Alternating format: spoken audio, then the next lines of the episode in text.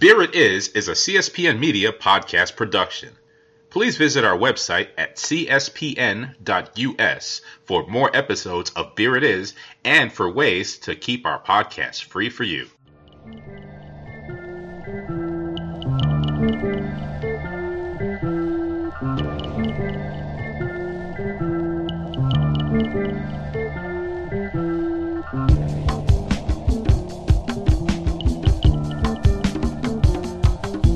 Boys and girls, once again, it's Tobias Wilborn. Shout out to the good folks at Amazon. We told you about them earlier in the open of the show, but now we're here in St. Petersburg, literally right off downtown, right off the ocean and everything else, here at Green Bench Brewing with the brewmaster himself, the homie Chris. Chris, what's up, bro? Doing well, man. How are you? Man, I am Welcome to fan- Florida. Thank you, man. Fantastic, man. So let's start from the beginning, man. Yep. All right, you're a home brewer. Mm-hmm. Grinding.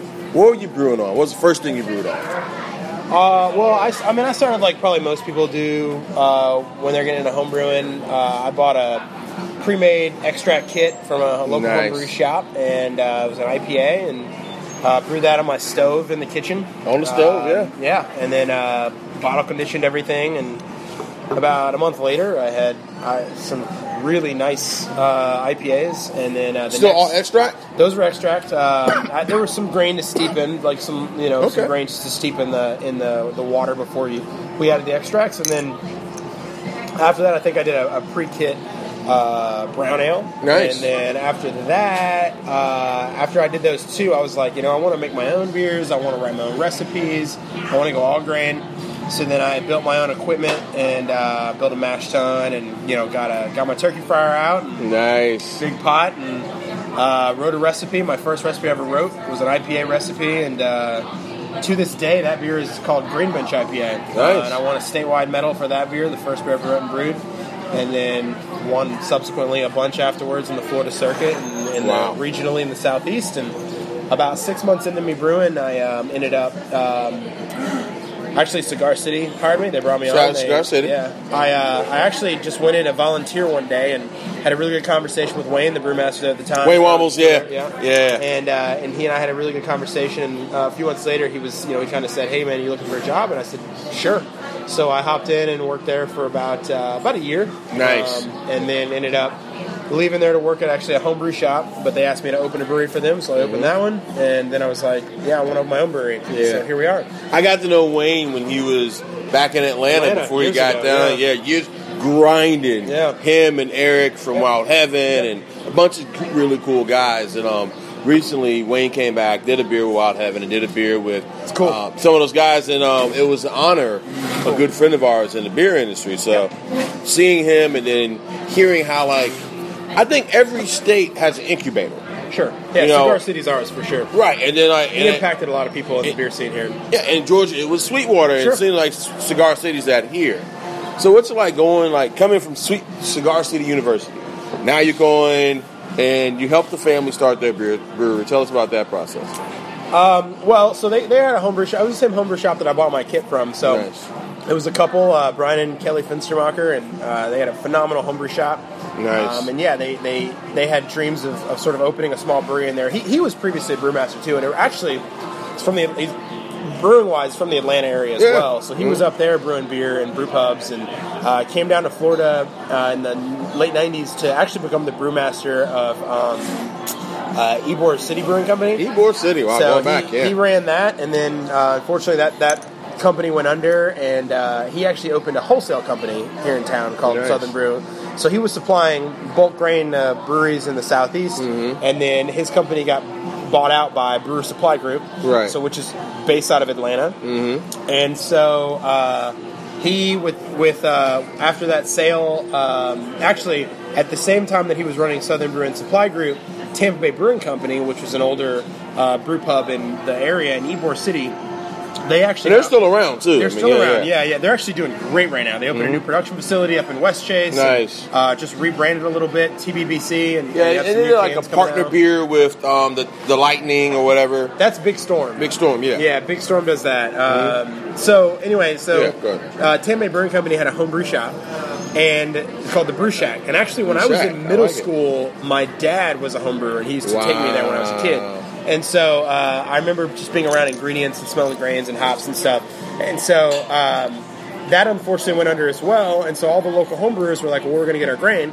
So they started knocking on the door of Brian Fenstermacher's wholesale company saying, I know you got grain in there, just split a bag for us. Mm-hmm. And so his wife Kelly said they were in a, they were in like an industrial warehouse. Yeah. She grabbed one of the units right next to them and opened up like a little pseudo homebrew shop just to satiate the homebrewers Mm. until as, as an interim uh, solution because she figured somebody's going to open a homebrew shop and then eventually it organically became her and so she opened southern brew and winemaking and uh, then he sold the, the wholesale company and then they bought a property in Seminole Heights uh, a little bit south of where they were in Tampa Nice. and um, that I, I joined the team right right after they bought that property to open a brewery in that Wow. area. Wow. so we moved the shop opened the brewery Big time. and it was good it was and I taught brewing classes for two and a half years there Damn. So, tell me about that grind, teaching the brewing classes, working with people like that, man. um, it, it was fun I, I learned a lot um, About yourself too, probably, right? Oh, for sure. Yeah, what I wanted and what I didn't want. Um, mm. But I, I, I will say that you know, and while I learned a lot from Cigar City, and and you know, I it, it would be easy to gloss over a lot that I learned there. Um, just just the transition is sort of a bigger system and process. Yeah. I, I probably would say, and I still learn a lot from them and, and Wayne specifically, but I, I learned probably more um, about what I do right now from Brian Finstermacher than anyone else. The guy who was the brewmaster at Ybor Brewing Company, and, and he hired me at Southern, and um, he, he taught me a lot um, about what I do day to day currently. So. Um, it, it was a learning experience, man. I, I learned a lot. Uh, teaching classes was cool because I had an opportunity to meet a lot of people, um, get a lot of people's opinions on different beers, and on my beers specifically. Yeah. Uh, and I had the opportunity at a homebrew shop because I was teaching these classes to kind of go through virtually every ingredient that the you know CMG or Country Malt Group or BSG had that we had in the shop.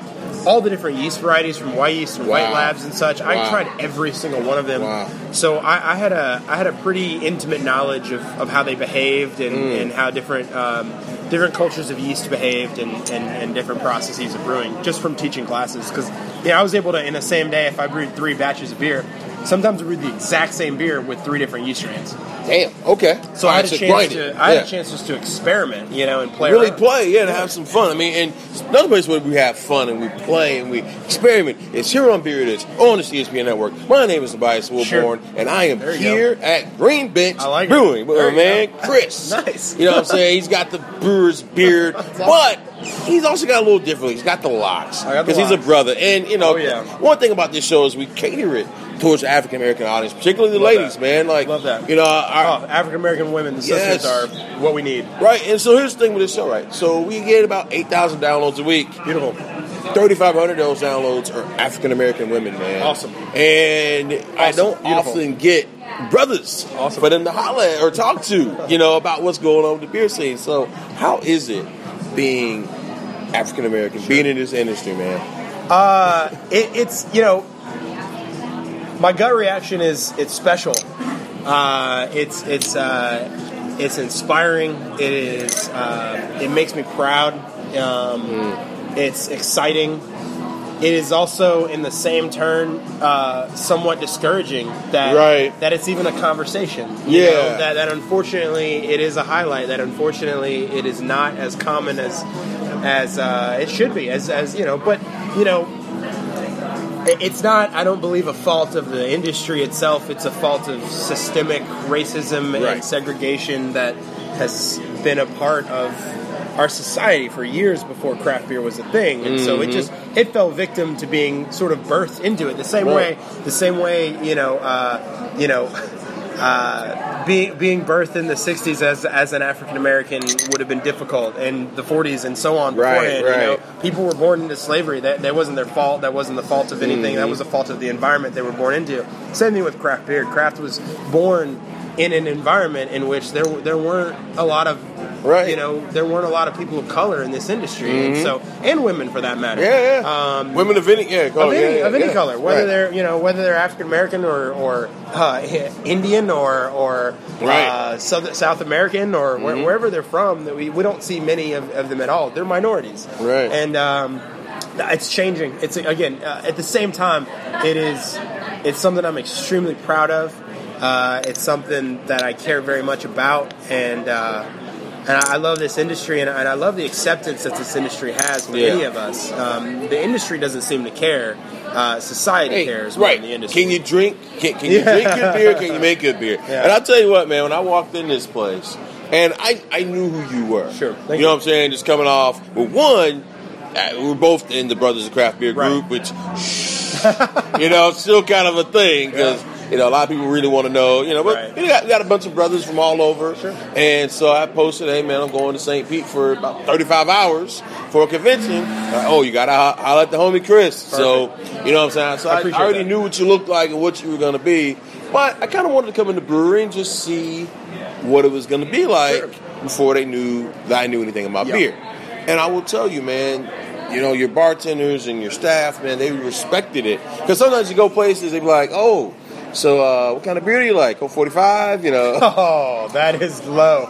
Yo, and I'm I- like, well, I damn, I can't even get. Corona Heineken? I, I- got to I be know. Colt 45? Well, I appreciate that. Look, I mean, like, so smart looking, you know? yeah, right. It's uh, look, beer, beer's universal. They they understand that, um, and I, I'm I'm happy to hear that your experience here was was uh, enjoyable and and not offensive. And, Yeah, you know, at least not. I mean, because you'd be surprised. I, well, you probably wouldn't because you've done it. it's happened to me too. It's Right, just a I'm sure. shame, Yeah. And then they're like, "No, dude, like, not only I know beer, I probably grew better beer than you, but now, I've gotten it. I've gotten the. I've gotten the. There's no way you understand this. wow." Looks and conversations. I'm I've sure because so. you because you go to like CBC, well, Craft Brewers Conference, Oh, yeah. and all these other things, and I, and what? How, how many black brewers are there that you come across? Um, a very small handful. I mean, I would. I could probably list it at least, especially between my two hands. Yeah. Uh, could I count um, the ones that I, I see the most? Kevin from Union. Right. Um, you know, I'll see Garrett Oliver often at a bunch of stuff. Um, there, there are a few other. Uh, Craig Smith down down south in South Florida. He, Yeah. Uh, you know, he's from one of the Philly guys. Mhm, Uh, he's been Craig, around for a little minute, and um, so uh, there are a few of us. Yeah, know. there's a, a Yeah. couple brothers that are are in our same group that are in, Te- are in Texas, Texas, yeah. yeah, And there's yeah. like some guys in Alabama who are doing some cool things, but Sure. outside of that, it's still slow. And I, and I say this as this is episode 66 of this show. Oh, congratulations! Thank you, thank you. But I've only you're the fifth black brewer Wow. that I've had on. You know what I'm Crazy. saying? And it's like, and I've I've been all over the country doing this show. I've been to 35 states and all the breweries in Georgia. But like, I've had Garrett Oliver on, and I've had you know Kevin from Union, and you. Wow, that is uh, yeah, that's I, crazy. And, That's I, crazy. obviously, I want to do more, but just they're not. it's hard to find them. Yeah. Yeah, there, there aren't many. Uh, yeah, I guess um, in the in the in the face of statistics is, is where it becomes somewhat. It's easy to become discouraged by those statistics, and I guess. Uh, we should always remain optimistic, hopeful, and and Yeah. uh, and we need people like you who are um, who are giving everyone an opportunity to hear uh, that there are black We're people that Right. are interested, that care, that are Yeah. that that that are excited and as enthusiastic uh, as anybody else, and, and that it that this this industry uh, can breach all of those barriers, and and it's bigger than that. So um, I, I I will say now, especially hearing all those stats, uh, thank you. I, I Oh, appreciate. thank you, people like man. you. I'm Yeah, glad thank you, I'm glad we were able to work it out. I came in last minute, by the way, for the audience, but this man was like, "Yo, I'm gonna talk to this dude." So I appreciate him taking the time to do this. And another place we can do this is each and every week. Go holler at our friends at BustedTees.com. We're gonna tell you how to show them some love because we show love. They still gotta get me a T-shirt, but when we come back. We're going to get into the brew house here. Sure. He's going to tell us about the system, how it works, what they do with this St. Petersburg water, and everything else. Stick and stay. Beer it is, CSPN. Real quick, let me tell you about the good folks at BustedTees.com. That is where you can order all types of exciting and fun t-shirts to support this podcast and help keep it free. So look, man, you can go on shop at bustedtees.com. All you got to do is just go on cspn.us or cspn.us, click on the keep our podcast free link, click on the Busted Tees banner, then shop for your t-shirts. When you do that, they send us some bread. What we do with the bread is we buy better equipment. We, for me, I go to different breweries and we talk about what this game is. So do that buy your t-shirts, support us, show us some love, and we'll show you love. Busted Tees through CSPN.us. All right, boys and girls, once again, shout out to the good folks at BustedTees.com. Go holler at them. We told you how to get your shirts on a discount. But when you do that, it helps keeps our podcast free. And when you keep the podcast free, and you do those things to support us so we can make money. When we make the money, we get to travel. And when we travel, we go to places like St. Petersburg. And when we're in St. Petersburg, we holler at the brother Chris at the brewery as he lets the locks flow when he's not brewing and we're sitting out here chilling, man. So we, we talked about, you know, just some of the struggles just being a brother in this crazy industry, Sure. right? Uh, The grind. But let's talk about the brewing. Yeah. Tell me about your brew house. Tell me about the system, man. Yeah, we have a uh, 15 barrel system. Uh, it was built by JV Northwest out of Canby, Oregon. Nice. Um, it uh, is currently a. It's basically a. We had it custom built, so it's it's a production style system. Mm-hmm. So we, you know, when I tell people the capabilities, for example, that we have in our facility, eventually, uh, it's somewhat staggering considering a 15 barrel system, but.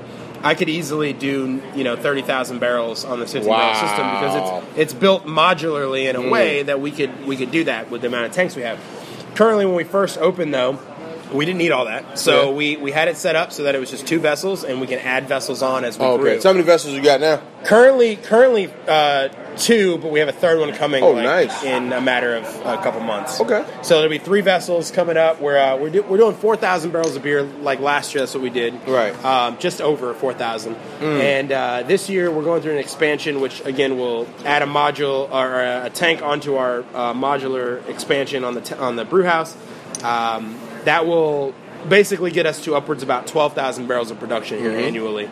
Um, so yeah, it's a two vessel system currently. A third vessel is coming in. The third vessel is actually going to be a uh, a mash mixer. Nice. Uh, but it'll have the ability to double as a second kettle, so we'll so do some more on it. sours and some other. We could we could do sours on that on that guy where you know we'll, have, we'll have two kettles, so we'll be able Okay. to do some kettle souring and lock one up and be able to continue production. But it'll also allow us to do some step mashes, decoction, even up to turbid mashes the way we're going to set it Mm. up. So basically, that'll be a configuration of a mash mixer, uh, a lauter tun, and then a and then a kettle. Wow. Um, so we'll be able to either mash into the mash mixer, transfer to the lauter tun, lauter to the kettle, whirlpool there, knock out to the to the fermenters, um, and then um, instead of waiting till that kettle gets unlocked, we'll be able to then immediately mash in, go to the lauter tun, lauter back to the mash mixer, and use it as a second kettle. So very we'll- efficient. Very efficient. That's that's how we build everything as efficiently as possible. Again, like I, you and I kind of talked about it earlier. You Yeah. asked, uh, you know, you brewing seven days a week, and um, one of the things I definitely learned working in other breweries, and, and, and especially you know some bigger ones, was uh, I, I don't want my staff to work the weekends. I don't Mm. want my staff to work night shift.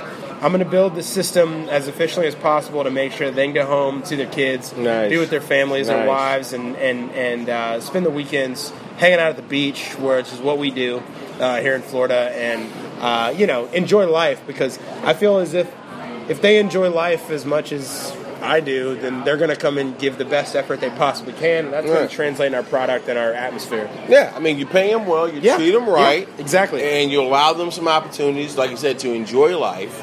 So when they come in here, they're ready to grind because they know, And they're this is- excited about it. Yeah, You know? Yeah. I like it, man. I like it That's because the philosophy. That's what you got to do. All right, so talk about the brew system. Tell us about some of your cores, man. Sure.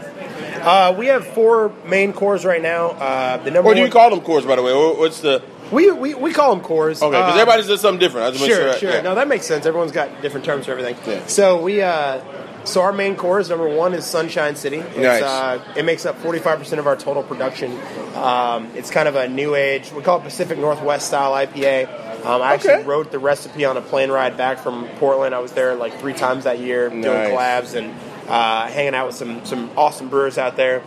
But it's kind of a, a tropical, forward, low bitterness kind of IPA. I like it. Um, and then We have uh, Postcard Pils, which is what I'm drinking right now. I drink more of this than anything else. It's an American style pill. It's 4.7%, 35 IBUs. Um, we use all Mount Hood hops. Uh, we uh, There's a little bit of corn in the recipe. Oh, and I guess to go back on Sunshine, it's triple dry hopped. Uh, I'm sorry, double, uh, double dry hop at three pounds per barrel is what I meant to say. Um, with three pounds per barrel of Azacca, Citra, and Mosaic. You ain't playing. It's heavy. It's, Yeah. it's a very, very heavy dry hop for a core. And um, then the next beer is Green Bench IPA, which is the first recipe I ever wrote and brewed. Uh, Nice. we talked about that in the last segment. Nice. Um, that beer is kind of a, an homage to sort of the old school IPAs that really put craft beer, frankly, on the map in Right. America. So, I mean, I'm talking about like Stone IPA and Blind Pig Mm-hmm. and these really like, you know, uh, pronounced bitterness, but, you know, malt backbone, Piney. resin, Yeah. Mm-hmm. pine, yeah, dank, those kind of things. So that one's all Simcoe Centennial, also double dry hop with three pounds a barrel. Nice. Um, and then we have Happy Hermit, which is our pale ale. We it's it's more like a session IPA. It's kind of a clean, almost entirely Galaxy hopped pale ale. Okay. four point nine percent, about right. fifty five IBUs. Nice. really clean dry beer. real simple, real Yeah. easy to get, and those are kind of beers that you can do entry level, but Absolutely. they're complex and they Yeah. have some thought to them, and you Exactly. can sit back and you can really break down what's going on with these beers and why. Yep. And what I like is, okay, I had the test batch earlier. Yeah, testing. Yeah. Tell me about that one, man. Um, so testing is a cool. Um, it's kind of a. It's. I joke. I have. I have. Uh, I have all these core beers, and and next to it are all these series of beers. Uh, so testing's kind of a series of double IPAs we're playing around with.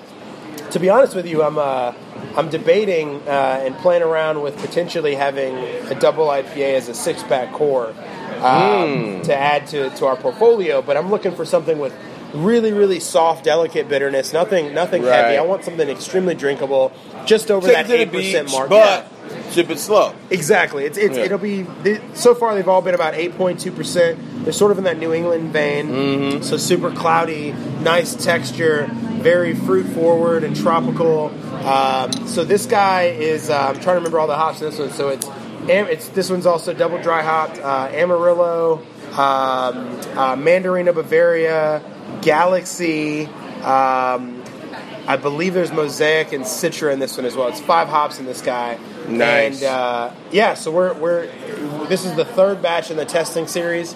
Um, the last one we did was really good too. Um, a lot of those big, you know. Uh, You got those on cans now, right? 16 ounce cans. Yes, we do. We, we do four pack, 16 ounce cans in the tasting room. Virtually every week, we release a new can in the tasting room, whether it be one of our plug and play series beers, which is 100% Pilsner Malt IPA, where we swap out two different hops, uh, just American style, low low bitterness, but really showcasing the combination of two hop varietals. We're on level four right now. Okay. Um, and I got to uh, try to plug and play. yeah, give give that a shot, man. Alright. That one's Simcoe and Mosaic. This current one. Um, we've also got the Turbid series. We're on Turbid Seven. This is actually the first rebrew of the Turbid series, so Mm-hmm. it's the second time we brewed Turbid Seven. The first time it sold so fast, I said, "Let me give that another shot." And then we have the testing, which is uh, this is the third in the testing batch. Uh, and then we also have the, the, the Florida IPA series, the Flippa series. So Flipper. yeah, Okay. so Flippa is uh, we call it a, it's a style we invented. Um, we, it's kind of a joke. We uh, we took all the all the trends in, in beer and kind of shoved them together. So it's uh, hazy, it's sour, and it's fruited. Oh, okay. Yeah, and it's triple dry hopped, and it's just like uh, so. When testing, for example, on a 15 barrel batch, there's over 100 pounds of hops Mm. in a 15 barrel batch, which is pretty heavy. Um, the Florida IPA is a very similar hop schedule, but it's a little bit more because it's triple dry hopped. Jeez. Um, you guys so spend yeah, a lot of money on hops, man. We use it. We spend a ton of money on hops. So they're tasting room only releases, four packs, sixteen ounces. Uh, but you know, it's it's exciting for us. It, I learn a lot from every time every time we brew I'm sure one. you do. and uh, and it's exciting for the consumer to expect something new to kind of come in every week. Because you know, look, we're, we're sitting right here in the beer garden. We got a pretty nice outdoor space in sunny Yeah. Mm-hmm. Florida, and uh, the weather's really nice right now. And so, since people are already making this a weekly trip, Yeah. we're going to try to give them something new and fun to hang out and enjoy the weather with every every uh, week. I'll tell you another place you can enjoy the weather. You can enjoy the beer. Here on Beer It Is, on the CSPN Network. My name is Bias Wilborn. The name of the marquee today is Green Bench Brewing at St. Petersburg. I'm with my man, Chris. So, Chris, all right, how'd you meet these guys? How'd you get here? Uh, so uh, I was working at Southern Brewing and Winemaking. Yeah. And I, you know, after we opened that brewery, I ran that for a little while. I was like, man, you know what? I, I can, I can do that. I want to do this. I want to own my, I want to own my own brewery. I want to, um, you know, I, I want to be sort of my own boss and, and do it the way I want to do it and have sort of control over how things are perceived and how things are uh, presented and um, and so yeah, so I wrote my own business plan. I wrote three or four of them. Uh, Grinding. met a bunch of investors, had some, a couple failed attempts at opening a brewery. Finally, I met uh, my two business partners now, Nathan and Steven, who were two guys from St. Pete, and I- I'm from here essentially. I've been I was born in Memphis, Yeah. uh, from Memphis, Tennessee. I've been there uh, since I was about ten. I mo- I moved here when I was about ten. Yeah, you grew up here. I grew up here. I went Yeah. to high school here, middle school here, and all that. But I still go back. My mom's is back home. Granddad, everybody's back home. Oh, nice. So, um, Get you some Gus's when you go back. oh, all the time. And some of the, some of the other breweries up there. Oh yeah, yeah. I'm good friends with the guys up there. Uh, you know, High Cotton, Wiseacre, Nice. Memphis Made, uh, Ghost River. Um, I love what they're doing back home. So uh, It's I- grown so much in the last like three years. yeah, and I'm I'm so grateful for to them for uh, for bringing something I think really special to my hometown. So Right. I go there, I go back every year. So I'll be there in April. Um, so anyway, um, I met them. They were also looking to open a brewery. Nathan's background is finance. Steve's background is construction. My Okay. background's beer. So the three of us kind of joined our business plans together. Yeah, I like it. and uh, yeah, so the three of us are uh, the operating owners of Green Bench Brewing Company. Nice man. So we opened nice. in September of 2013. Wow. So I mean, you guys got a nice little getting ready to go on five years. Yeah, you're coming up. It's crazy. Right, so you can do an anniversary beer. Well, if it's uh, what, what we got going on? Uh, I'm not sure yet, to be honest with you. My, my hope, uh, instead of an anniversary beer, because we release beers every week, right? We'll probably have a new beer released that week. Yeah. Um, My hope is that what we do on our anniversary is we have our grand opening for our second tasting room. nice. which is uh, actually right next to us on the other side of the beer garden, right here. So we're we're sta- we're sitting in the beer garden uh, under a cedar overhang. Uh, we have a 900 square foot overhang. The entire beer garden is about 6,000 square feet. Uh, the taste rooms to our to your left, my right. Right. Uh, on your right, my left is another building. Uh, it's a 4,000 square foot facility. We're going to turn that into a sour barrel house. Nice. Um, and so there'll be we have about 100 barrels filled in the house right now.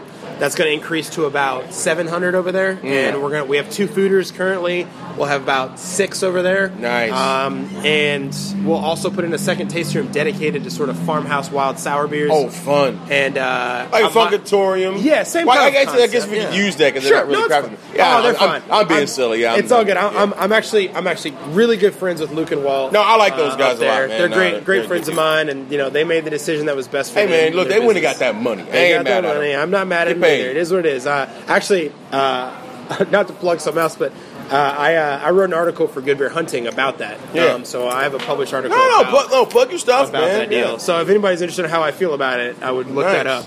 Uh, anyway, so we're going to open that. My hope for our anniversary and fifth anniversary is sort of a grand opening for the new tasting room and I sort of like our it. sour facility. I like So- it. And by the way, guys, if I would, by the way, if I wouldn't have known you were a radio guy, I would have known.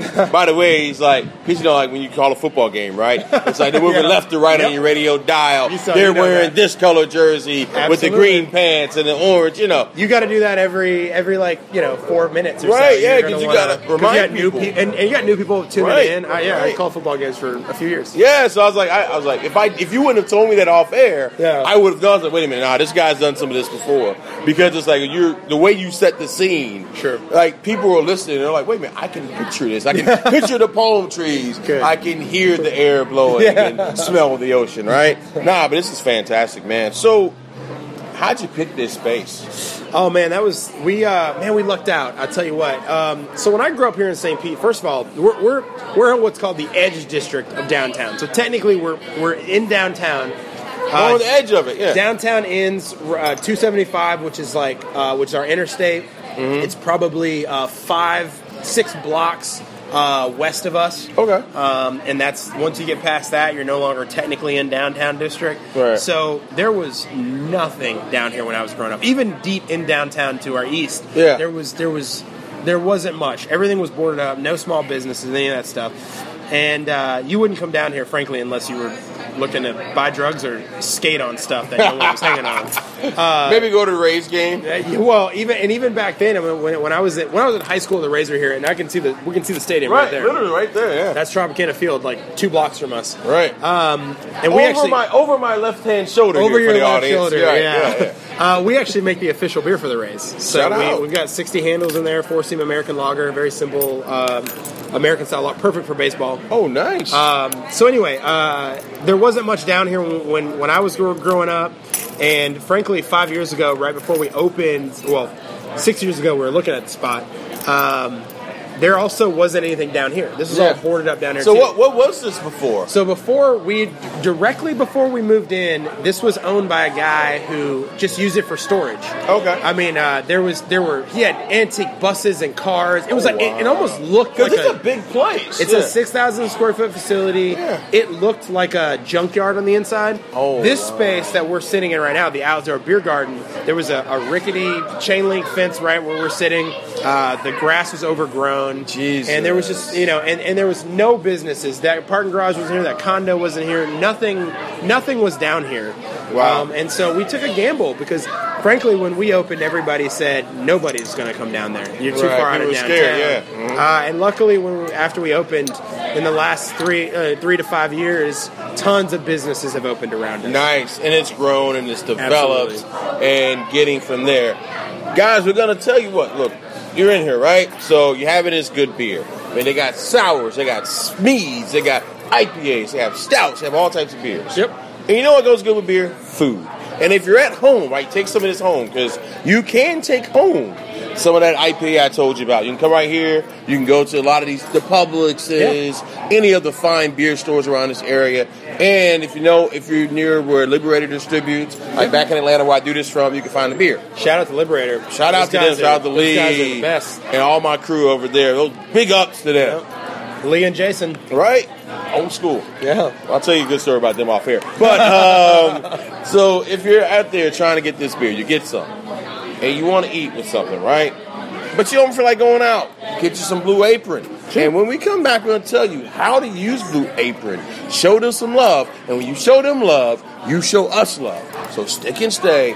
Here it is. We'll be right back. This podcast is sponsored in part by Blue Apron. Blue Apron delivers fresh ingredients, incredible recipes weekly right to your door. Skip the grocery store and make incredible meals at home with Blue Apron. Always shipped free right to your home. And now, the listeners of the Beer It Is podcast can get $30 off your first Blue Apron order. To place your first order for 30 bucks off and to help keep our show free for you, go to our network website, cspn.us. That's cspn.us. Then click on the Keep Our Podcast free link at the top of the page. From there, scroll down to the Blue Apron link and sign up for your first order. Blue Apron through cspn.us. Do it today.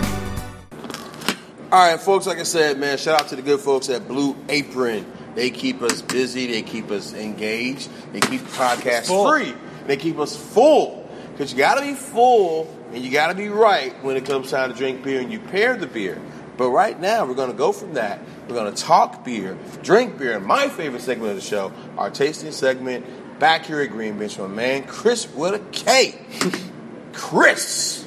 He is rocking and rolling, and we're about to get into his first beer. So tell me what we got here, man. All right, so uh, this first beer, we got three here. We'll try.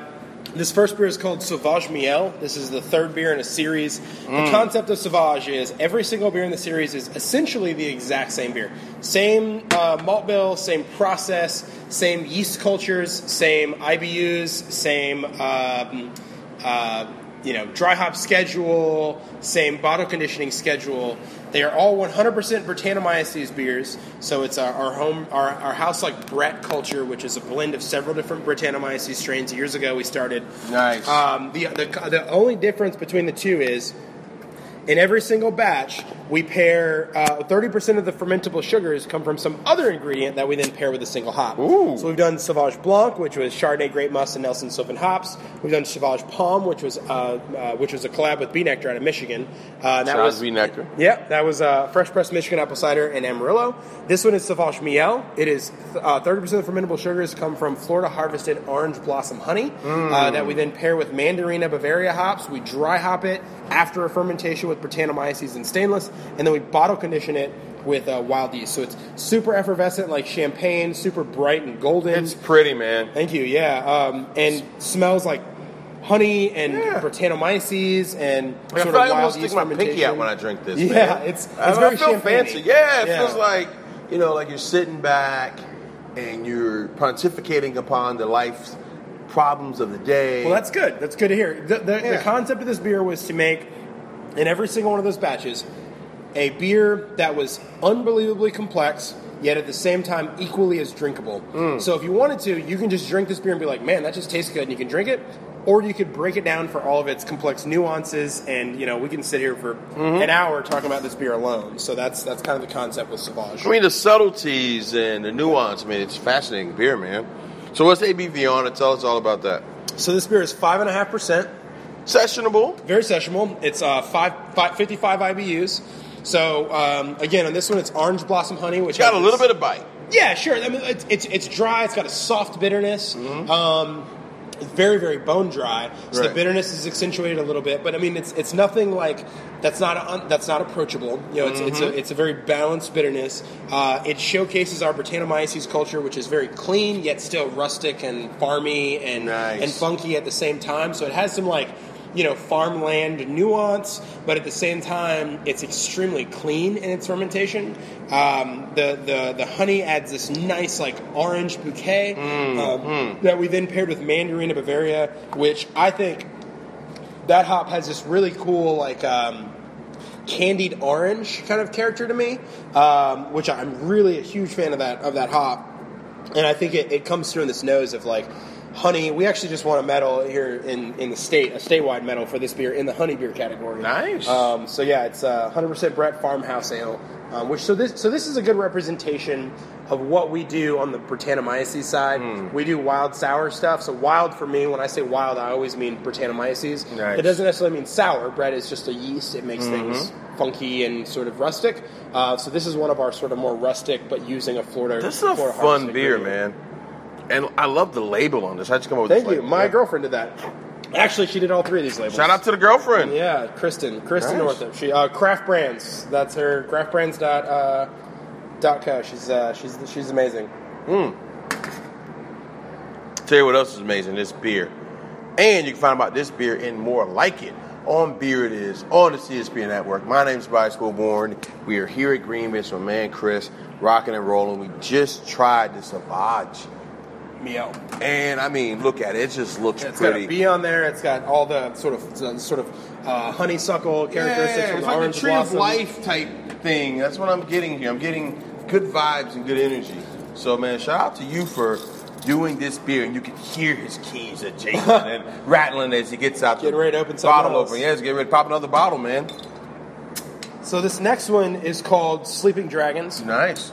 This is uh, the first, yeah, the first collaboration we did with Jester King. Don't wake sleeping dragon. Yeah, so Jester King's there. Yeah, I love it. So uh, this is uh, was uh, our base golden sour, which was uh, her name's Alice Mm-hmm. Sour. Um, we fermented this in stainless with the same Brett strain as that Sauvage Miel, so it's Mm. that cultured Brett. Mm-hmm. Then we put it in neutral wine barrels with Florida harvested dragon fruit, three varietals, Oh. red, pink, and white dragon fruit. Uh, hundreds of pounds that we hand process and put in the barrels. And then we pitched the green bench mixed culture of bacteria and um, souring bacteria and, and yeast. And we actually pitched the Jester King mixed culture of souring bacteria and yeast. Jesus. So we'll give this a go. You aren't playing around. A lot of time. Yeah, this one was in barrels for. Man, let me see if I remember. This is a real collaboration here, man. yeah, this was in. Uh, let's see here. I don't remember. 14 months or something like that. 15 Wow. months. The nose on Yeah, this 14 is- months. 14 months, and then naturally conditioned in the bottle with. Good lord, I feel like I might get about to get like like some of that old school sour fruity candy, right? Yeah, yeah. On the nose. So yeah, it's got this really cool, like softly vegetal, but really like bright candy, almost like sweet tart kind of aroma. Yeah. that's all from really the grapefruit, or the grapefruit. I'm sorry, the dragon fruit. There's no grapefruit in this one. From all the dragon fruit and uh, you know the sort of like uh, flesh of them gives you that some of that vegetal note, and then it's got a really complex sort of you know. Uh, lacto pedio profile, so some sort of sharp acidities and organic acids uh, blended together. Um, really nice Brett character comes through still in the nose. And, and what style of beer is this considered as? That's a golden sour. Golden sour. So the base is a golden sour. Wow. It's actually our base golden sour. Wow. Dallas. And the crazy thing is like, oh, sours were the last style for me, for me to get into. I, Oh, really? I, I started with. See, you're not a stout guy, but I started with stouts, Cool. porters, strong sta- ales. To be fair, I also started with stouts, and I loved them for se- for several several years. I still enjoy them. Yeah. But I find that like I, I have I have difficulty drinking imperial stouts these days. Fair They're- enough. They're, they're almost like I've gotten to the point where the the characteristics in them slap me in the face. Like they're so heavy handed. Yeah, yeah, that yeah. I prefer almost like more nuanced beers. I can see that. So that's why I drink so much pilsner now. I know? can see that, but I love a good pils. Yeah. And you guys make a great pils. We'll talk Thank about you. that a little later. But this beer right here, man, this is fun. It was cool, man. Um, so it's called Sleeping Dragon because the beer rested for 14 months in a barrel on dragon fruit for 14 months. Right? So it's Sleeping Dragon.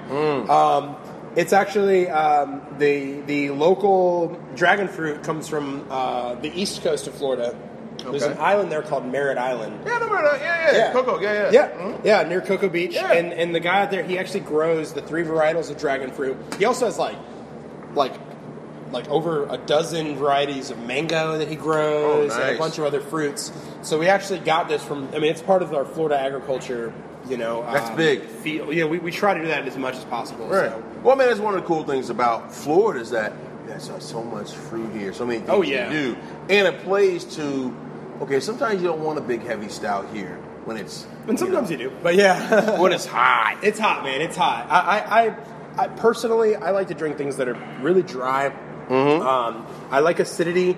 To be to be completely honest with you, my favorite profile though are probably more in the Sauvage Miel vein. Mm. I, I, I prefer dry, wild, and interesting, champagne bubbly. I think they work really well for our climate. I think they work Yeah. really well on the beach. I think they work really well. I feel like I could drink this beer anywhere. Yeah, yeah.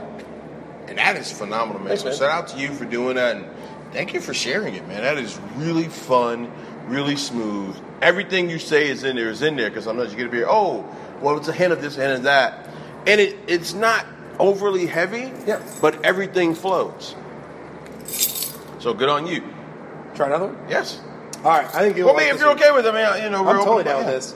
So this is our collab with American Solera, Ooh, nice. um, Tulsa. So it's Chase Healey, um, old, a good friend of ours, uh, been a buddy for a while.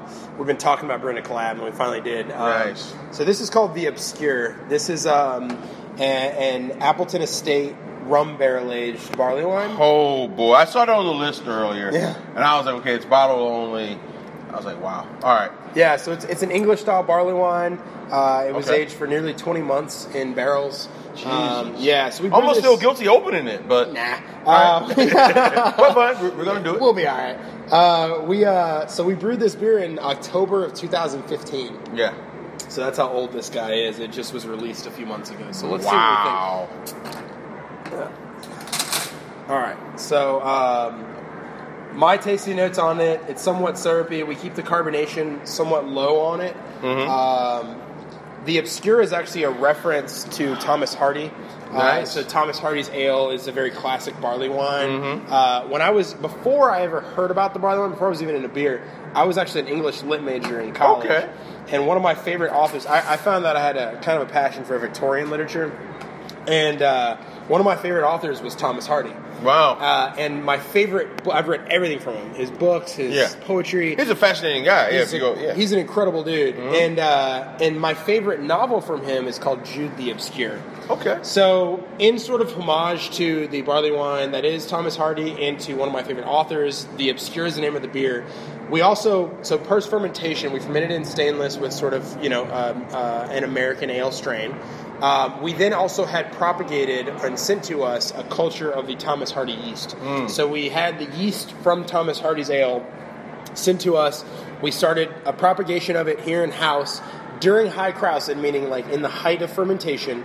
We actually, during fermentation of that specific strain, we put those in the barrels and then we filled those barrels with the fermented barley wine. And so it aged on the Thomas Hardy culture for 20 months before we packaged it. So that's why.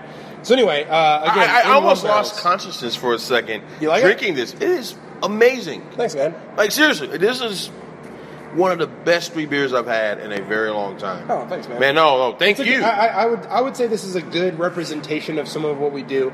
You have Sauvage Miel, which is you know again champagne bright Brettanomyces, Florida honey, beautiful hop aroma, um, high dry hop regiment, but all Brett, bottle conditioned. It, it, it almost gives me a little bit of like the mouthfeel gives me a little bit of ESB because that biscuity kind of bready kind of. Sure, Mouth- and it's, it's yeah. an English style barley wine. Yeah, I mean, it's- it's- it's a in full- that yeah. sense ESB as well, right? Right, yeah, exactly, exactly. But I mean, it gives me that full mouthfeel. Yeah, it's but a, the, it's a thick, um, you know, really viscous barley wine. yeah, I, or you would say syrupy. Yeah, like you said, it's very thick- syrupy. Yeah, Um, I, I get, you know, I get a lot of sort of tobacco. I get a lot of Mm-hmm. leather. I get a lot of raisin, date, fig. I get like uh, dark cherry. it feels like Um, yeah. like some like nice baked good. Like it's you like okay, grandma really spent her time Right, on yeah, this. yeah, yeah. But then she like dish that shit in like liquor. So Yeah, it's boozy. It's, it's over ten percent. So no, no, you, you can't play around with this. Yeah. you don't take this to the beach. no, no. You this sit is- back. This isn't a beach beer. No. Yeah, this is like okay, you know what?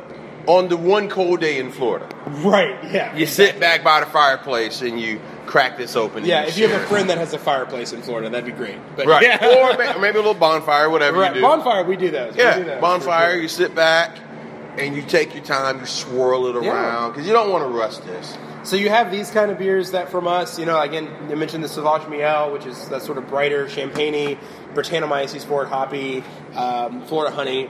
You have the Obscure, which is, you know, um, a, a- really sort of chewy, syrupy, um, uh, you know, dessert barley wine. Uh, Really big rum barrel character. And then you have Sleeping Dragons, which is a, you know, nice acidic Florida fruit sour, barrel aged sour that took a lot of care and time. And I, I think I think that these three, next to some of our IPAs and maybe even our Pilsner, I, I would say like an IPA and a Pilsner next to these, would really quantify what I think my vision for this brewery is and what I like to produce. In summary, these guys ain't playing around, folks. I mean, seriously, because you come in here, you can get a pilsner. Yeah, I mean, just play basketball and right. I mean, then my hoop. Yeah, chains will look I like for the rim. The chains for the chains. And then it, they have a tasting room back here for the guys. Oh, Little- yeah, yeah, we Little, serve- little- little little taps for the boys. Make Yeah. sure boys and girls make sure the folk, the workers get to try some cool stuff. Oh, yeah. test things out. So we're gonna take a quick pause for the cause. Perfect. When we come back, we're gonna talk about my favorite, my second favorite segment, our six pack challenge. Gonna surprise my man Chris with this one. All right. Gonna have some fun. That's how we're gonna end the show. Stick and stay. Here it is. Right back. Winc Wine Club is a world of wine delivered right to your door. From rosés to cabernets to Torrontes, Winc has over 100 styles of wine to discover. Ever try an orange wine? Winc connects you to a world of exclusive wines tailored to your taste and delivered directly to your door. Winc delivers four bottles of wine to you each month with free shipping. You can pick your own bottles or let Winc choose and match to your taste. It doesn't cost a thing to become a member, and you can skip or cancel at any time. And now, for the listeners of the Beer It Is podcast, you can enjoy an exclusive discount of $20 off your first order. To place your first order with $20 off and to help keep our show free for you, go to our network website at cspn.us forward slash winc. That's cspn.us forward slash W-I-N-C. Winc Wines through CSPN. Do it today.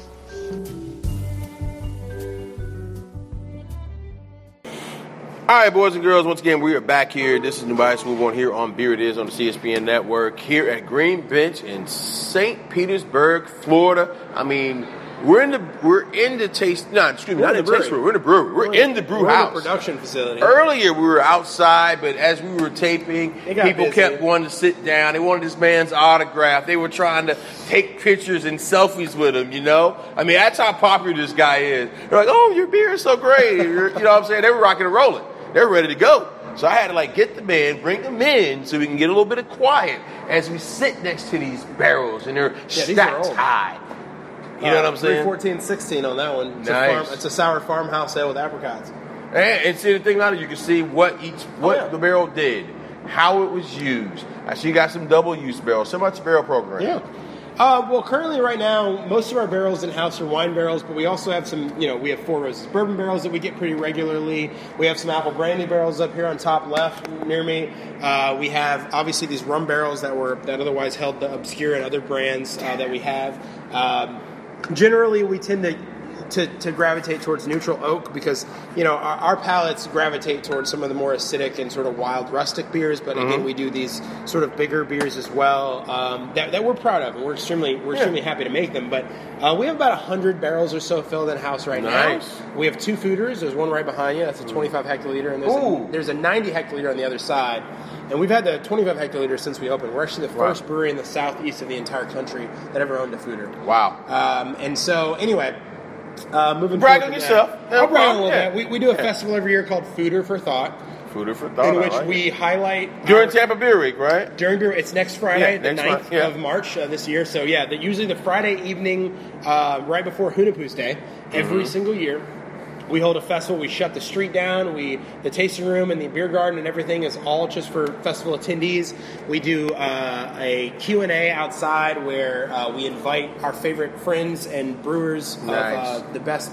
I think fermentation forward beers, farmhouse wild sour Mm. beers in the world. They come in and we do curated Q and A's and discussion panels with them. I love it. And we allow the crowd to ask as many questions they want about their beers. We'll have Troy Casey it. here this year, Chase Healey from American Solera, Jeff Stuffings from Jester King. We've had Almanac and, and Fonta Flora and, and many others in the past. Yazoo, Brandon Jones. Anyway, um, so right now we have about 100 barrels filled in house. We're I mentioned earlier we're about to open our, our new facility, our sour facility, hopefully by our fifth anniversary in, in uh, Nice. September. Um, that will allow us capacity to go from about 100 to about seven to 800 wine barrels worth Mm. of uh, sour capacity. In summaries, these boys is grinding over here. We're trying. Now you're doing it. We're you're not trying. You're doing it. You're making badass beer. You're connecting with your community, and you're doing it. Thanks, man. All right, so let's get into this six pack. Yeah, yeah. What do you got going on here? All right, so let me so, tell you got here. so let me explain the show. I don't even know what this is. Well, uh, you don't know because we don't know, but we're going to Yeah. tell you. All right, so what we do with this is six questions, six pack, obviously six pack Oh, of beer. cool, okay. And there's six questions, six off beer, but some beer. Cool. Fun, Sweet. fun. I like this. So let's start. Yeah. If you could have a beer Mm. with any four people, dead or alive, who are they? Wow, that are alive. Okay, that's that's a good question. That's a really good question. well, I'm pretty good at this, Chris. Number one, I mean, probably be President Barack Obama. Salute. Um, I would adore to. I, actually, I was, I was literally thinking about that probably two weeks ago. I was like, man, I would love to have a beer with that gentleman. Yeah, I mean, he, he's a home brewer. Yeah. You know, obviously, first black president, Yeah. everything else. And just a cool ass dude. Cool-ass Can dude. shoot hoop. I mean, Can shoot. I would love to play. I got a hoop right here. Right. Would love to play basketball with him. I mean, and think I- about I'd the love to have a stories he would have, right? I would- places he's been, people he's met. Yep. Yeah. I would love to chat with him. Um, the next person, man, this is a really good question because I, I just have names flying through my head. and I'm trying to figure out which one actually uh, I would settle on. Um, hmm. Oh, number two would number two would probably be, and I don't actually know how much beer he drinks or craft beer he drinks, but I would love to at least have. I'd drink any beverage with him. Uh, I would love to sit down and chat with Kendrick Lamar.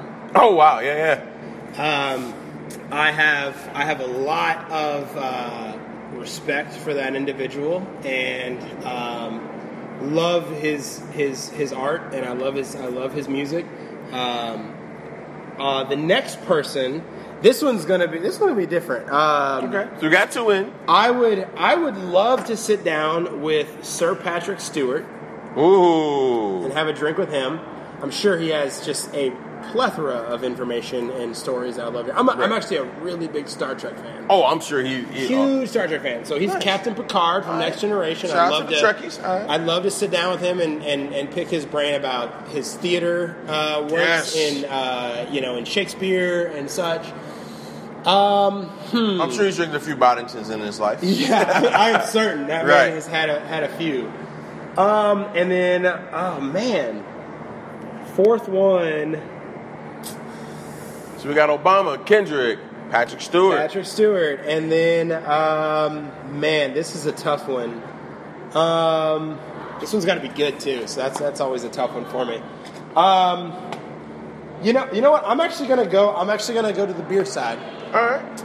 and I'm gonna say that I would love to sit down and have a beer with Mitch Steele Ha! in Atlanta. You know what's? I will tell you. I I'd love just. to. I'd love to have a beer with him. I had him on the show recently. Really? Cool. Yeah. So when you go back and you listen, his episode will run like the week before yours. Oh, no way.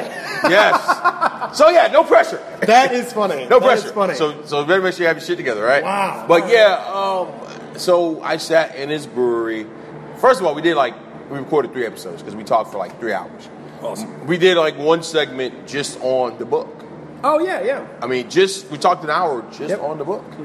Um, off of here, I'll tell you some of his thoughts on New England style IPA. Oh, good. I'd love to hear some that. other- he's a fascinating dude. Oh, I, I've I I've mean- only ever scratched the surface via Google on, Yeah. on a lot of his, and I've been a huge fan of, of his work and, and, and his philosophy for a long time. No, he, and he's a really kind dude. Um, we sat in his new brewery. We yeah. Anyway, we'll, we'll, we'll get into that later. We can talk about Mitch Steele. Cool. And we can get off of that for a whole another time. So yeah, he's really cool. I, I maybe maybe set it up for you. Oh, that'd be great. right, I'd love so to anyway, meet him. So to I figured it was a matter of time that I'd probably meet him, but I, I'd Nah, man, he's a really cool dude. So anyway, all right. So we got that. What are you serving these people? Ooh, damn! You get all right? Damn. Now you said Mitch Steele, and I you mean, said Barack, All right, and you right, said Patrick Stewart. All right, so let's start at the top. Uh, oh, let's go backwards. Let's go Mitch Steele. Mitch Steele first. If he came in here, um, I'd probably serve him Postcard Pils. Oh, Now, while I understand his appreciation for hops and IPAs and all that stuff, I'm, I am, and I've never met him. Um, I've met several people that have met him and know Yeah. him. Um, I, I think that he and I would probably appreciate Pilsner similarly. Yeah, yeah. Um, and I think that he would dig that beer to start with, at least as Right. Mm-hmm. a conversation beer. And then we can try. We can. Well, we'd probably have a pint of pils, or at least this would be my my sort of dream to hang out with Mitch Steele. Right? Nice. Uh, we we drink Pilsner and we taste a bunch of other beers. fair enough. Right. So we taste a bunch of hoppy beers. We discuss them. We break them down. We. We'd have conversations about this and that, but we would drink mostly probably a pilsner, and, or I have an alt beer on tap as well that I'm pretty proud of. I think he'd like that. I, I, Mm-hmm. frankly, to be honest with you, I'd almost rather drink his beers than than, than You know, and you're gonna be mad at me. Um, I was at Cycle and I had the Rat Gas, which is the triple IPA he brought out, and I shared it with those guys. So if I would have known you were a Mitch Steele guy, I would have brought that over here instead of the other beer I No shared. worries. Yeah. I'm a big fan of this. I'm a big fan of Mitch. So yeah, but um, anyway, that being said, all right, so we got Mitch. we got Mitch. So Patrick Stewart would be the next one, right? He's our Mm-hmm. he's my number four. Because to be honest with you, I almost threw LeBron James on this list. I'm gonna go and throw that out there. Okay. I almost said. How about LeBron this? James. at LeBron? Well, at LeBron, LeBron, LeBron is interesting. I, I would probably, I, with LeBron, I would probably drink something like Sauvage Miel. Because he's a Uh, wine guy. You know? He's a yeah. Mm-hmm. wine guy, and I'm, a, I'm a massive LeBron James fan. So yeah, it, it'd probably be something like that. Like it'd probably Sauvage Miel or Sleeping Dragon, something Nice. Mm-hmm. more acidic, something more wine focused that, that I that I lean towards. And I, I'm a huge wine fan, so um, Yeah. I wouldn't mind just drinking wine with LeBron.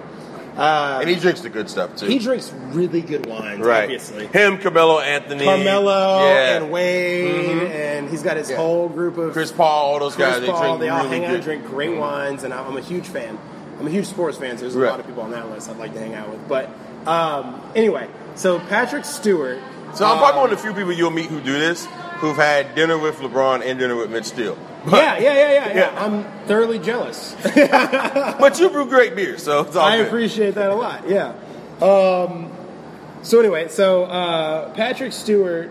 Um, I mean, I would I would have to hesitate to make some kind of uh, Star Trek joke on some Star Trek drinks, which I'm sure that he would be he would roll his eyes and not want to joke about because he has to hang out at conventions with all these Trekkies that make Mm-hmm. Right. these jokes anyway.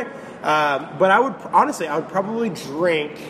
Um, I'd probably drink like alt beer with him, which is like our, one of our lagers Right. that we make, or like Stay Dry Stout, which is a dry stout we make. Okay. My, my assumption on him would that he would prefer some sort of traditional styles, Mm-hmm. and I would love because I mean he, he sort of exudes tradition. Right, me. right. The voice and the demeanor Yeah. and the. So yeah, exactly. Mm-hmm. So uh, I would think something traditional with him, even maybe something like Saison de Banc Vert, which is our like traditional French style saison. Nice. Um, something like that. Uh, anyway, I think anything he wants, I drink with him. And then um, what do we have next? Uh, Barack Obama. w- Uh, was it him? I think I I said, um, you said Kendrick Lamar. Kendrick. Oh yeah, Kendrick. right? Yeah, Kendrick. Yeah. Um, man, Kendrick. I would probably. I'm a huge gin drinker, Mmm. so I would probably drink some gin with Kendrick. Fair enough. I would think that. Now, beer wise, I mean, again, I don't actually know how big of a beer drinker Kendrick potentially is. Um, But that's the point of this, though. if he was interested in trying beers, Mm-hmm. right? Um, what would come to mind is, uh, you know, Postcard Pils would come to mind.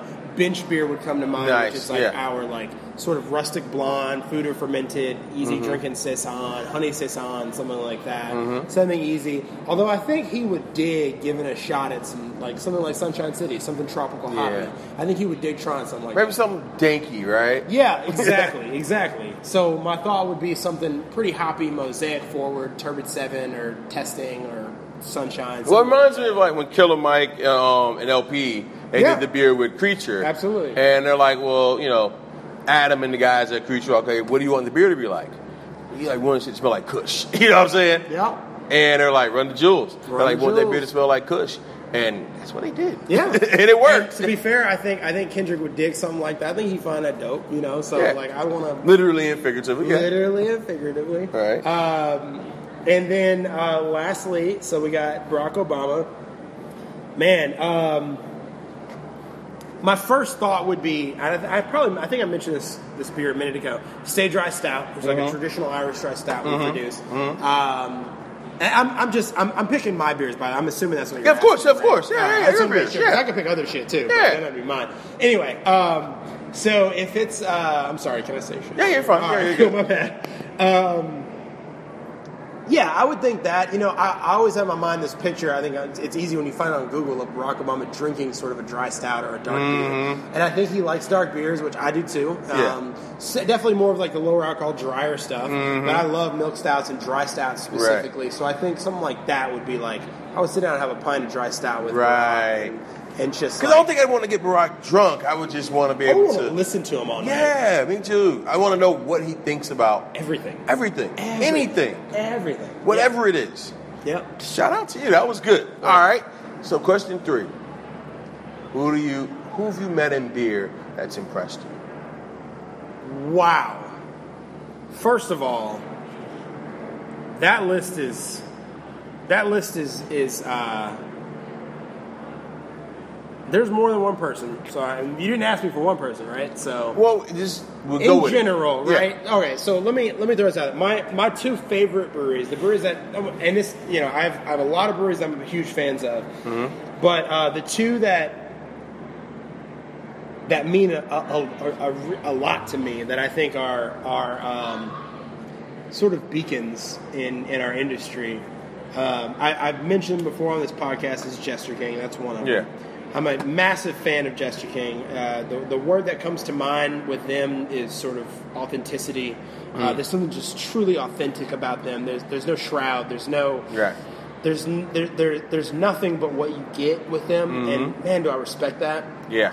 Um, I, I love those guys. I love Jeff. Jeff is uh, has become probably probably my best personal friend in the industry Wow. over the last few years. Wow. Um, Jeffrey Stuffings and oh God, Avery Swanson, their head brewer, and before that Garrett Crowell, and, and and it's the list goes on for that crew. I mean, so many people have come from that that place that, that I'm, I respect greatly and I, I admire them. Uh, the other brewery that, that honestly I, I admire so much and, and I, I, I don't know as well, but I, I just love them is Allagash.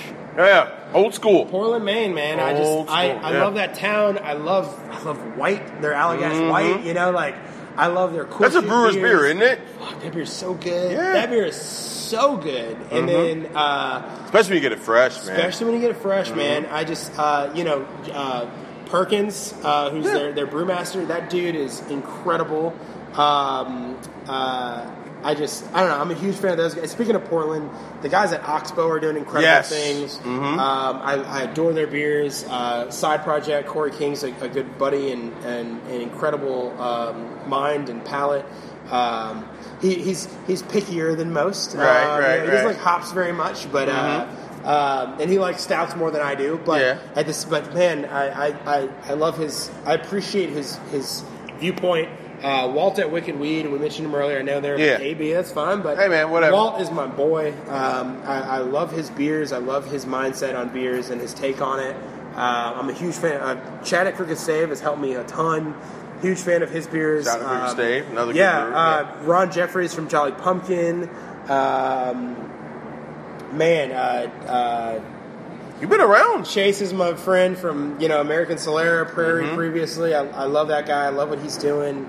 Um, I, I know I'm missing a ton of people. You mentioned Brandon Wayne Jones from, Young- um, yeah. Wayne from Cigar City. Yeah. Uh, if I had to pick a person that was probably I would I would consider a true mentor in this industry, he would be it. Mm-hmm. Yeah. Um, he means uh, he means the world to me. That weird Um, motherfucker, man. He is a he's a he's a strange cat. But I like him though, man. He's a strange cat. Very strange. He and I get along really well, and I understand his nuances. But we did a collaboration once, and I called it backpack because he always carries his backpack Yes. around. Yes. And we always joke. All our friends were always like, "Hey, what's in his? What do you think is his backpack?" And we always joke about that. So we called that beer backpack. Um, he does always have the he always backpack. has a backpack. Uh, I, I will be remiss if I didn't mention, you know, uh, up in Off Color. Nice. Um, I'm a huge fan of ciders, so uh, um, Kevin Zielinski out at E.Z. Orchards. I'm a big fan of Ryan Burke up at actually an Angry Orchard. He makes incredible like um, People sleep on. Angry Orchard. Their stuff is incredible. I mean, obviously that's because they're they're commercial and people feel like they're getting just the commercial stuff. But even that, they're always fruit forward, Mm-hmm. and um, their their sort of uh, natural ciders are great. I've never met him, but I'm a huge fan of Shaun Hill. I've spoken to him. Yeah. we've never actually met, but man, is his are his beers immaculate. Nice. Um, I'm a huge fan of. Let me give a couple more. Go. Uh, uh, Jeff Bagby, uh, Bagby Brewing out in San Diego. Um, I'm a huge fan of his. The the now unfortunately closed down the Commons. Uh, Hmm. Sean Burke is a great. I brewed a collab with him. I think he's. I think he made some of the best, like sort of wild and, and especially even kettle sour beers. I think in the country and maybe in the world. Wow. And um, uh, I mean, I'm, I'm I'm sure that I'm missing a ton. Uh, on this, but oh, oh uh, uh, David and Kellan at Wiseacre in Memphis, back Oh, home, Wiseacre, my, my yeah. home, man. I Yeah. uh, I'm so proud of those boys. I'm proud of all those breweries there. Those guys, man. I, I just uh, Tiny Bomb. That that pilsner is that Postcard Pils that we make is 100 percent based off of theirs. Wow. So 100 I- percent based off. Shout of out theirs. to that. I love their beers. Shout out to Um, that.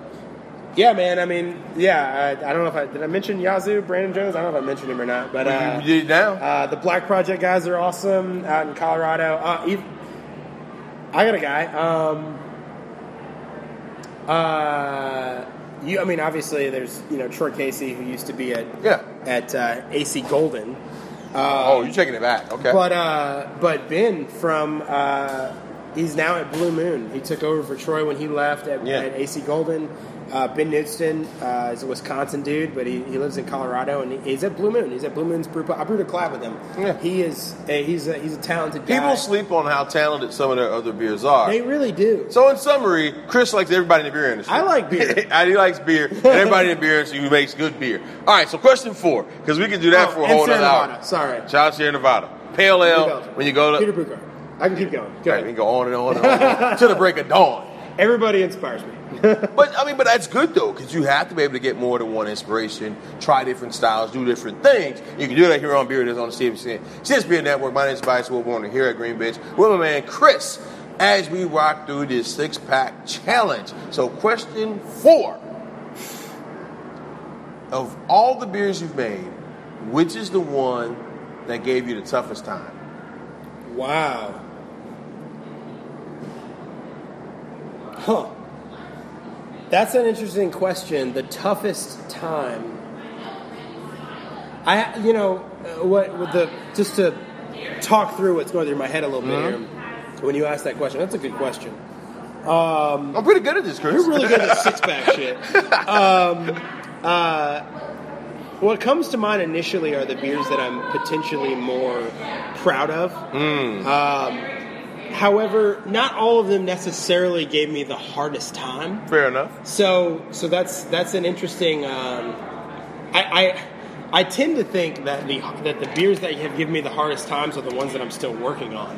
You know what I mean? Like Yeah. the ones that even now I have yet to figure out and that I've yet to to to perfect. Right. Um, so those would be the ones that I would say as as the the there are really there there while there might be many that yet I've I feel like I've perfected and I haven't gotten right yet.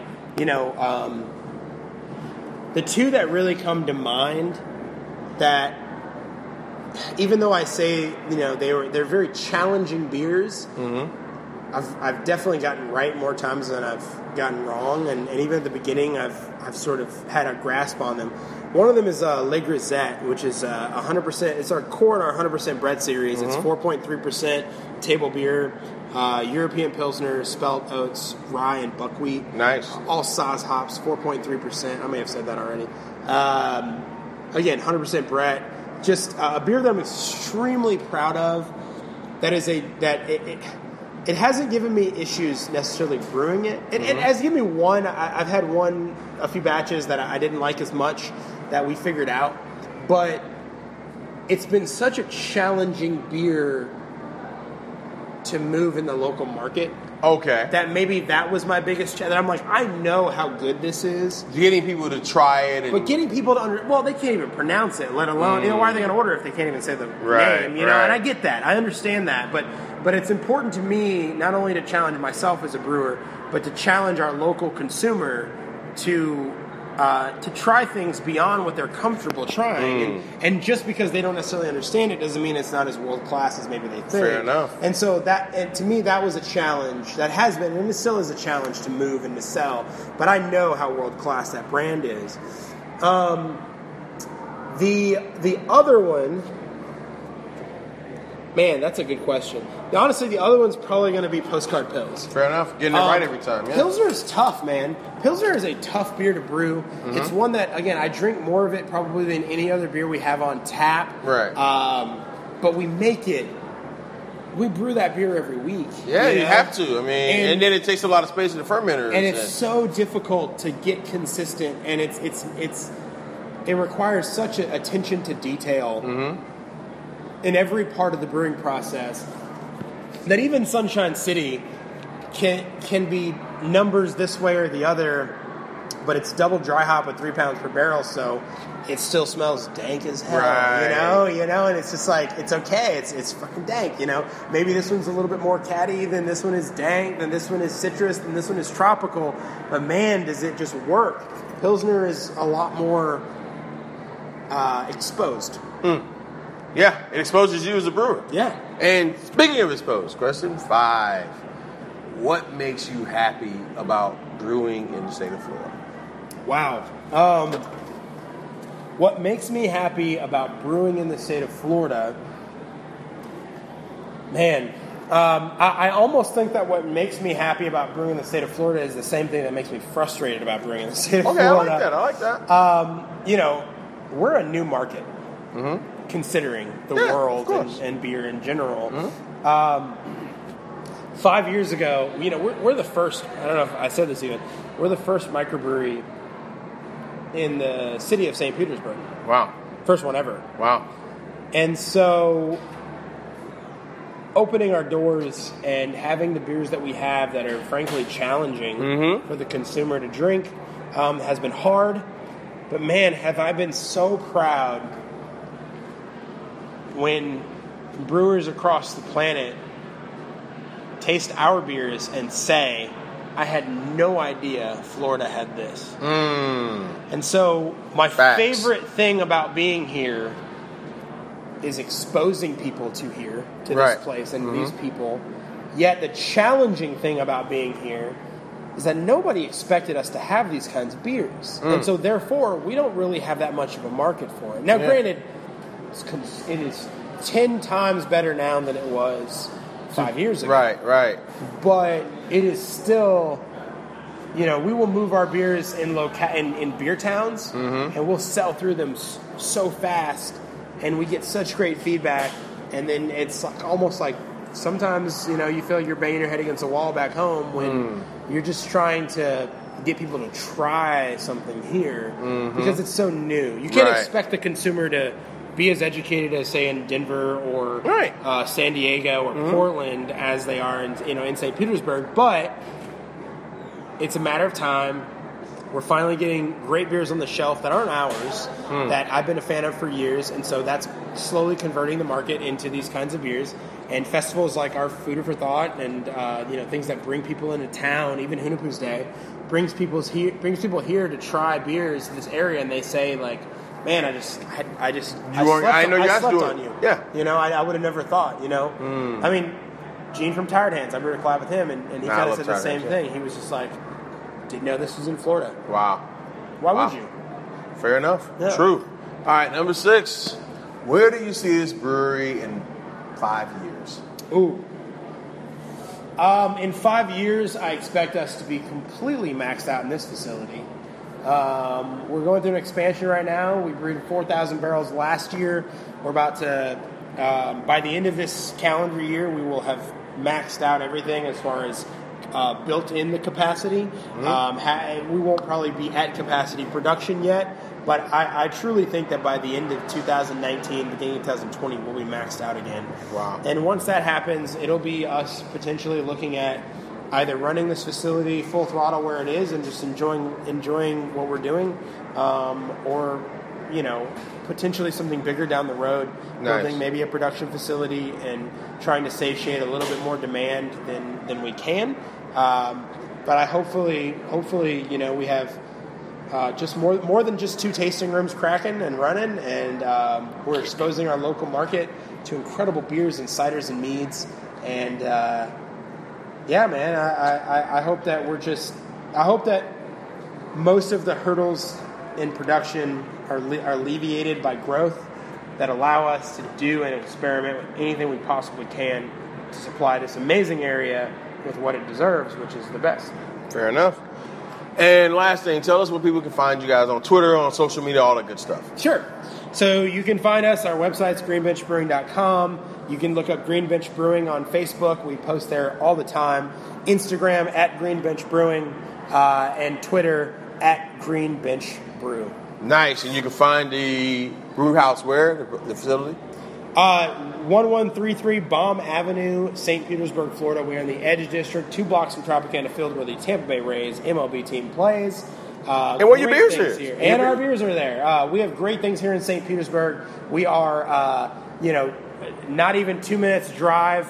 Uh, east of us is the uh, you do your thing is uh, the bay, and then not even 15 minutes west, um, you will find the beaches. Uh, we have some of the best beaches in the world, and in um, Clearwater's just north of us, Gulfport south of us, Pinellas Point south of us. Uh, great golf, great weather, great uh, people, and phenomenal actually. So, um, plenty of any of that uh, where we are. Well, guys, listen. Check out this place. Check out these guys doing some phenomenal stuff. I'm going to have some more beer. We're going to talk some more shop. Guys, thank you for listening. Thank you, Chris. I appreciate it. Thank you for having me. Yep.